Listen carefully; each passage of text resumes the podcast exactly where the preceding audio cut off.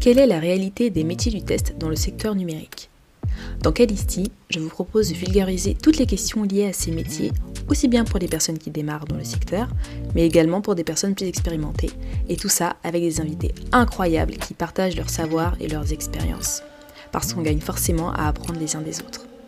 Je m'appelle Nankeda, actuellement test lead dans une entreprise du service numérique, et je vous souhaite une excellente écoute.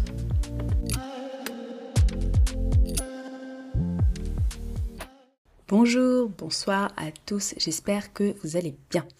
Cette semaine, on va traiter une question que beaucoup de personnes se posent quand elles cherchent à se reconvertir dans le test logiciel. Donc, si vous êtes déjà un professionnel de la qualité, restez, mais le contenu qui va suivre ne s'adresse pas du tout euh, à vous en premier lieu. Donc, vous l'avez lu dans le titre, il s'agit des qualités recherchées chez un testeur. Je pense que si vous suivez le podcast depuis un moment, vous avez déjà dû vous faire une idée, grâce notamment aux différents échanges que j'ai eus avec mes invités. Euh, mais j'ai trouvé que ce serait intéressant d'avoir un épisode dédié comme ça, l'information est là. Puis euh, ça rassemblera à peu près euh, tout ce qui a pu être vu. En première position, je dirais la rigueur. Ça peut avoir une connotation négative, mais dans le cas du test, c'est justement quelque chose qui est très recherché.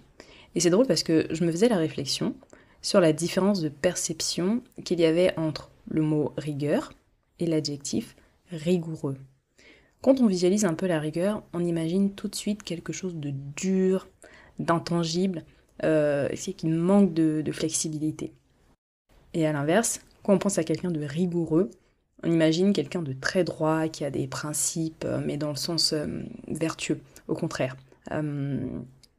donc, on l'a dit plusieurs fois et je pense que je dois le répéter euh, au moins deux fois par épisode, le test c'est un métier de rigueur qui est très binaire. Soit ça fonctionne, soit ça ne fonctionne pas. Il n'y a pas d'entre-deux. Le fait d'avoir justement une rigueur en tant que testeur oriente le travail quotidien vers un petit peu plus de qualité. Pourquoi? Parce que euh, on ne laisse pas passer des détails et comme vous le savez, le test en fait c'est un métier de détail. Si dans votre quotidien vous avez tendance à prêter attention aux détails, vous êtes certainement fait pour le test. Ensuite, on a la capacité à travailler en équipe. C'est vraiment un inconditionnel. Je ne vais pas m'étendre dessus parce que je pense que ça tombe un petit peu sous le sens, mais vous euh, vous travaillez jamais dans votre coin tout seul en tant que testeur, en tant que testeuse.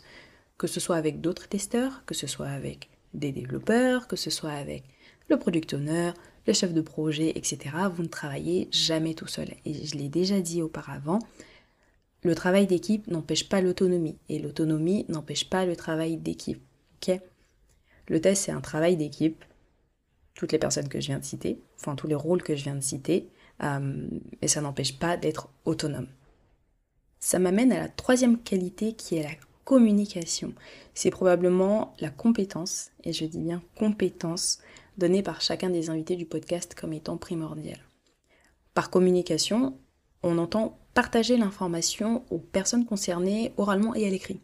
J'insiste sur l'écrit parce qu'avec la démocratisation du télétravail et euh, la généralisation des outils comme Slack, Teams, Zoom, euh, les emails, euh, les présentations PowerPoint, et puis bien sûr les plans de test, les outils de test, ça me paraît compliqué d'échanger avec quelqu'un pour travailler si on est mauvais communicant de base.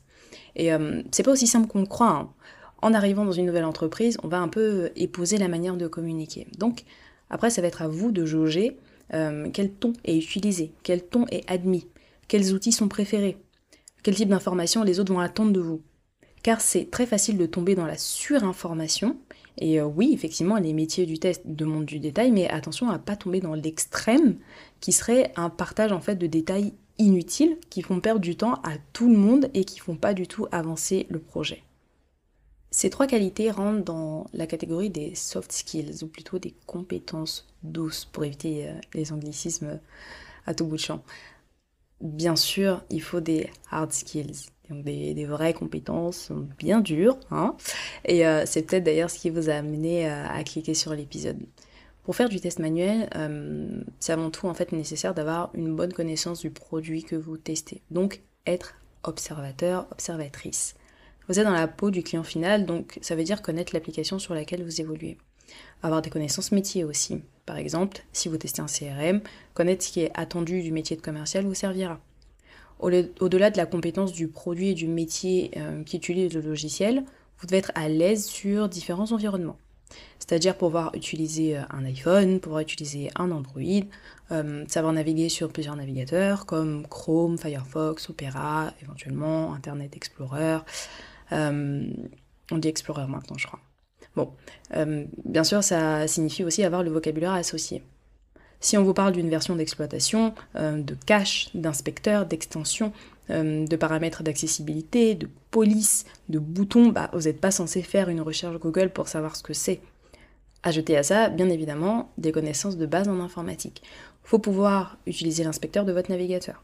Savoir ce que c'est euh, un header, un footer, pouvoir lire éventuellement un peu d'HTML, c'est pas obligatoire, mais c'est bien.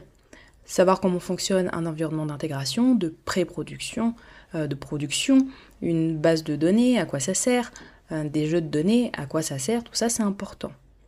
En termes d'outils, Excel, PowerPoint, un logiciel de traitement de texte comme euh, Word, bah, c'est un peu la base. Donc si vous n'êtes pas à l'aise avec Excel, formez-vous dessus.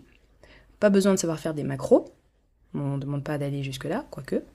mais juste pouvoir utiliser des fonctions et puis générer des graphiques, ça c'est important. Parce que vous avez besoin de faire derrière des rapports que vous allez partager avec d'autres personnes, avec d'autres parties prenantes. Pour les outils de test, j'ai déjà fait un épisode entier dessus, donc je vous invite à aller l'écouter.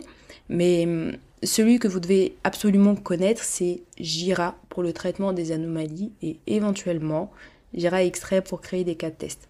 Vous avez d'autres outils qui vous permettent de créer des cas de test, mais pour le coup, euh, X-Ray c'est quand même euh, très répandu. Pour du test plus automatisé, euh, là, il va vous falloir vraiment des bases en développement.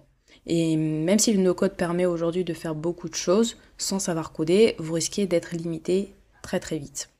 Toujours en termes de hard skills, euh, en tant que testeur, il faut connaître évidemment les principes du test. Et ça, vous ne pouvez pas l'inventer. Pourquoi?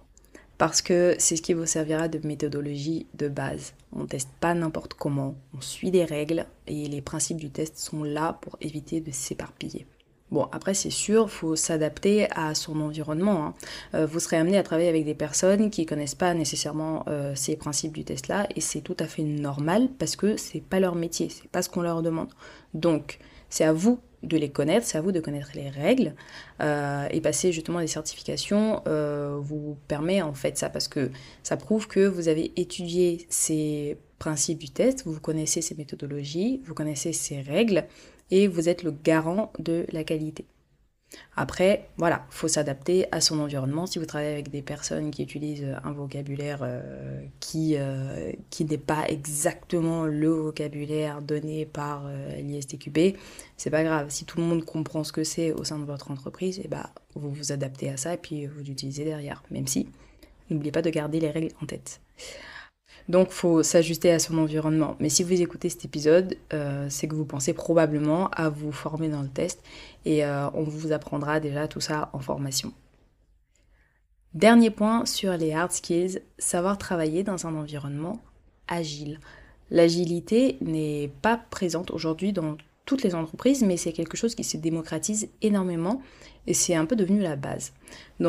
Surtout si vous voulez évoluer plus tard dans un environnement où on applique euh, des méthodologies Scrum ou DevOps ou autres, euh, pouvoir évoluer dans un environnement agile euh, ou dans un environnement plus traditionnel comme la gestion de projet en cascade, ça fera de vous quelqu'un de flexible par défaut. Donc, pensez à intégrer tout ce qui est agilité dans votre parcours. Dernier élément, maîtrise minimale de l'anglais, on va dire euh, niveau B1 au moins.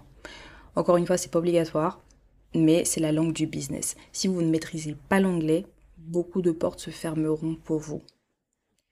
Voilà, je pense que j'ai fait le tour. C'est une liste non exhaustive, mais si vous pensez à intégrer le monde du test, c'est à minima ce qui vous sera demandé. C'est tout pour cette semaine.